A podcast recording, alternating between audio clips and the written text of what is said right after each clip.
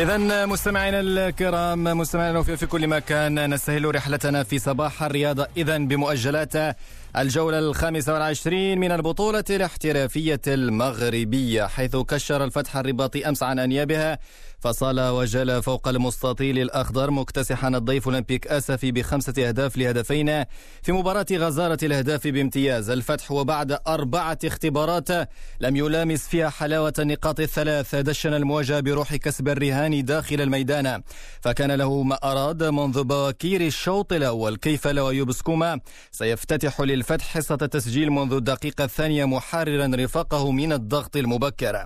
ولأن المصائب لا تأتي فرادى سيتلقى تلقى القرش المسفوي ضربة موجعة بطرد لاعب عصام بودالي في الدقيقة السابعة. معبدا الطريق أمام الفتح لدك الشباك ولعل أبرز اللوحة الكروية الرائعة في هذا اللقاء الهدف الرابع للفتح والذي وقعه اللاعب رضا الجعدي على طريقة الكبار. كرة صوبت من وسط الميدان استقرت في شباك حارس ياسفي الذي كان بعيدا عن خط المرمى والحصيلة في النهاية خمسة أهداف. رفعت رصيد الفتح الرباطية إلى 40 نقطة في الصف الخامس بفارق نقطة واحدة عن الرابع مولودية وجدة ليبقى في دائرة المتصارعين على المراكز القارية في حين استقر أولمبيك آسفي في الصف التاسع. ب 32 نقطة. وفي مباراة ثانية عن مؤجلي الدورة الخامسة والعشرين تفوق سريع واتزم على ضيف فريق حسنية قدير بهدفين لهدف واحد ليرتقي ممثل. واتزم إلى المركز العاشر بمجموع 30 نقطة. فيما تراجع حسنية قدير إلى المركز الثاني عشر ب 28 نقطة. ونذكر فقط بأن فريق حسنية قدير بات في دائرة المناطق المؤدية إلى القسم الثاني. كما نذكر بأن فريقي الرجاء البيضاوي والوداد قدم كل ما لديهما قبل الديربي يوم الخميس المقبل. إذا بهذا إذا نقول بأن البطولة الاحترافية تدخل المراحل النهائية. نسيل رحلتنا في صفحة كرة القدم الأوروبية من إنجلترا حيث افتتح مانشستر سيتي أمس مشواره في الدوري الإنجليزي الممتازة بتفوق على مضيفي ولفرهامبتون بثلاثة أهداف لهدف واحد في ختام الجولة الثانية. وهذه أول مباراة لمانشستر سيتي في المسابقة بعدما غاب عن الجولة الأولى للراحة بعدما شارك في أدوار متقدمة من مسابقة دوري أبطال أوروبا. نشير إلى أن المباراة عرفت مشاركة الدولية المغربية رومان سايس أساسيا بقميص ولفرهامبتون إلى الدوري الإيطالي لكرة القدم اللحظة. من يعتقد أن اللاعب السويدي زلاتان إبراهيموفيتش انتهى زمانه فهو واهن. كيف لا والنجم السويدي قاد أمس AC ميلان بتوقيع هدفي الفوز على حساب ضيف بولونيا في أول ظهور للميلان في السيري آ وللإشارة فقد حضر هذا اللقاء ألف متفرج في ملعب سانسيرو وفقا للوائح جائحة فيروس كورونا التي أقرتها الحكومة الإيطالية في إطار العودة التدريجية للجماهير. إلى ملاعب كرة القدم.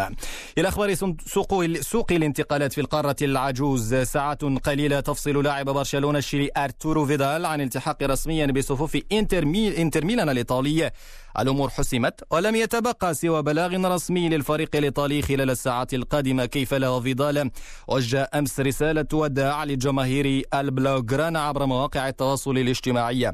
ووصل فيدال إلى ميلانو أول أمس الأحد للخضوع للكشف الطبي في الإنتر وبذلك سيستعيد المدرب أنطونيو كونتي خدمات فيدال الذي لعب تحت إشرافه في اليوفي على مدى أربعة مواسم من 2012 إلى 2015 نبقى في رحاب نادي الكتالوني وأخبار تسريح اللاعبين. ذكرت تقارير صحفية أن برشلونة توصل لاتفاق كامل مع المهاجم الأوروغواياني لويس سواريز من أجل فسخ عقده بتراضي تمهيد الانتقال إلى أتلتيكو مدريد بعد فشل صفقة الانتقال إلى يوفنتوس. وأشارت المصادر عينها إلى أن سواريز تنزل عن مستحقاته المالية عن الموسم المتبقي في عقدها والتي تبلغ 14 مليون يورو لفسخ العقد مع البارسا والرحيل مجانا.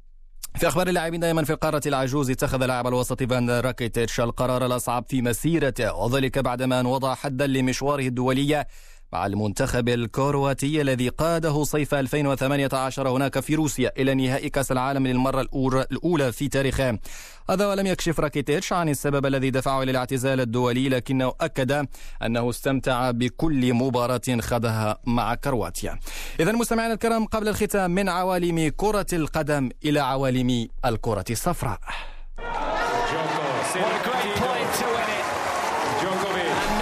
خرج من الباب الضيق لبطولة أمريكا المفتوحة للتنس بعد الإقصاء الشهير ودخل من أوسع أبواب بطولة روما للماسترز ولأن كل الطرق تؤدي إلى روما. شق المضرب نوفاك جوكوفيتش المتوهج مساره بثبات صوب لقب العاصمة الإيطالية على حساب مفاجأة الدور الأرجنتيني دييغو شوارتزمان. اللقب هو الخامس لجوكو داخل أسوار البطولة مراد تحقق بصعوبة وبالفوز بمجموعتين نظيفتين.